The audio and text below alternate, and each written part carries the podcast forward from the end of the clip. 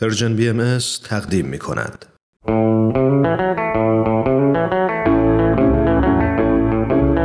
سلام. چند روز پیش توی محل کار وقتی فیشای حقوقی رو رد می‌کردن و من چشمم به اون افتاد دیگه آمپر چسبوندم و سر و صدام بلند شد و داد و بیداد که چی؟ حقوقم کمه. کولی بازی در آوردم که بیا و ببین. همه جمع شدن و حتی خود رئیسم اومد. گفت پسر چته؟ گفتم عدالت اقتصادی کجاست؟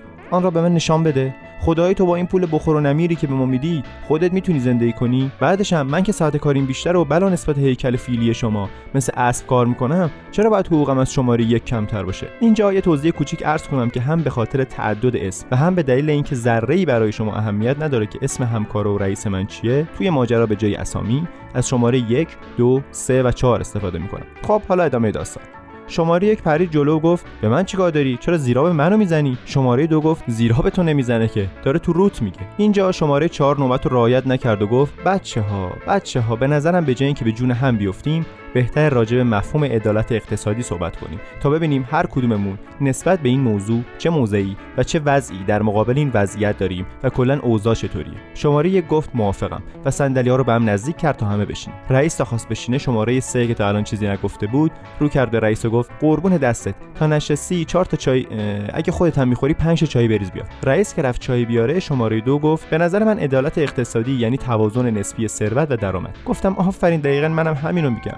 ادامه بدی؟ شماره دو ادامه داد مثلا پدر مرحوم بنده عدالت رو به طور کامل بین من و برادرم رعایت کرد و کل ثروتش رو بخشید به من. درسته که الان داداش کوچیکم دو جوب میخوابه ولی همیشه میگه بابا حتما خیر و صلاح منو می‌خواسته. خودش می‌دونست اگه ثروت به من می‌رسید من جنبشو نداشتم. گفتم خب این که باعث میشه فرصت برابر پیش نیاد. یعنی اگه برادرت به میزان تو ثروت گیرش میومد شاید می‌تونست خیلی خیلی موفق باشه. نظر شما چیه شماره چهار؟ شماره دو نذار شماره چهار حرف بزنه. و خودش گفت خیر اگه قرار باشه شماره چهار گفت از من پرسیدن. شماره دو نکنه شماره یک داری؟ شماره دو گفت نه ندارم. شماره یک گفت ولی من شماره دو دارم. میشه یه لحظه بنده رو ببخشید شماره یک که رفت شماره چهار گفت ایجاد فرصت برابر. زمانی مفیده که نتیجه برابر داشته باشه. و الا من اگه بخوام واسه همه بچه هام فرصت دکتر شدن یا تاجر شدن رو فراهم کنم که ورشکست میشن گفتم پس چیکار می‌کنید گفت میام شایسته سالاری می‌کنم. همین لحظه رئیس با سینی چای رسید. گفت شایسته کیه؟ شماره سه گفت قربونه تا هنوز نشستی چای رو بذار رو میز یه سری به شماره یک بزن ببین کاری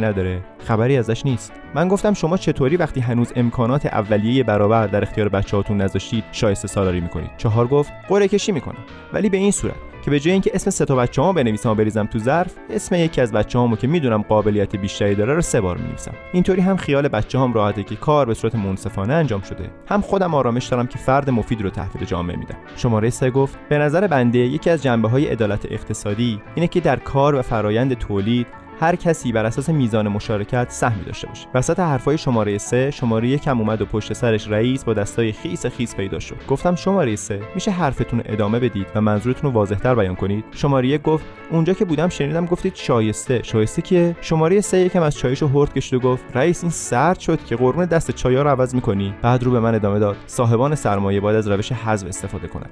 به این صورت که قوی باقی بمونه و ضعیف از بین بره. این کار چندین و چند تا سود و منفعت به همراه داره. یک اینکه جامعه یک دست میشه و افرادی که نمی‌تونن تو فرآیند تولید خدمتی ارائه بدن حذف میشن. دو افراد برای فرار از حذف شدن دست به هر کاری می‌زنن و هر روز تلاش می‌کنن که بتونن عضوی از سیستم باقی بمونن. اینطوری همه در حال پیشرفتن و چون هدف و توجیه می‌کنه هیچ اشکالی نداره از چه راهی این کار انجام میشه. سه افراد کمتری برای رئیس مجموعه باقی میمونن که این باعث میشه سود افراد از مشارکت بیشتر شه. گفتم آخه من با گرفتن حق عادلانه موافقم ولی اینی که شما میگی یکم زیاده رویه. شماره دو گفت اگه بخوام حرفای شماره سه رو تکمیل کنم باید اینجوری بهتون بگم که برای انجام عدالت اقتصادی ما برای پیشرفت تو همین محل کار خودمون به رئیسی عادل احتیاج داریم. و کی بهتر از شماره سه؟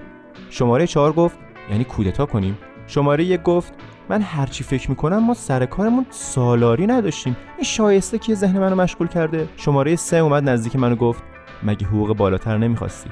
اصلا شعار من اینه. 10 درصد کارایی تو ببر بالا 20 درصد حقوق تو می‌برم بالا. رئیس با سینی چای که رسید ما سومین هورای خودمونم واسه شماره سه کشیدیم. چایا رو از دست رئیس سابق گرفتیم و دیگه هیچ وقت ندیدیمش. قبل از رفتن رئیس شماره سه کلید رو ازش گرفت و گفت جایی که تولید و اشتغال انجام میشه بهتره بعد از چند سال به کارفرما تعلق بگیره و برای خودش بشه تا بتونه با خیال راحت کارآفرینی بکنه. برای همتون آرزو می‌کنم که یه دونه از این شماره سه تو زندگیتون داشته باشید. درسته که الان ساعت کاریمون چهار ساعت بیشتر شده و حقوقمون از نصف کمتر. ولی تازه می‌فهمم برادر شماره دو چی می‌گفت. من مطمئنم که شماره سه خیر و صلاحمون رو می‌خواد.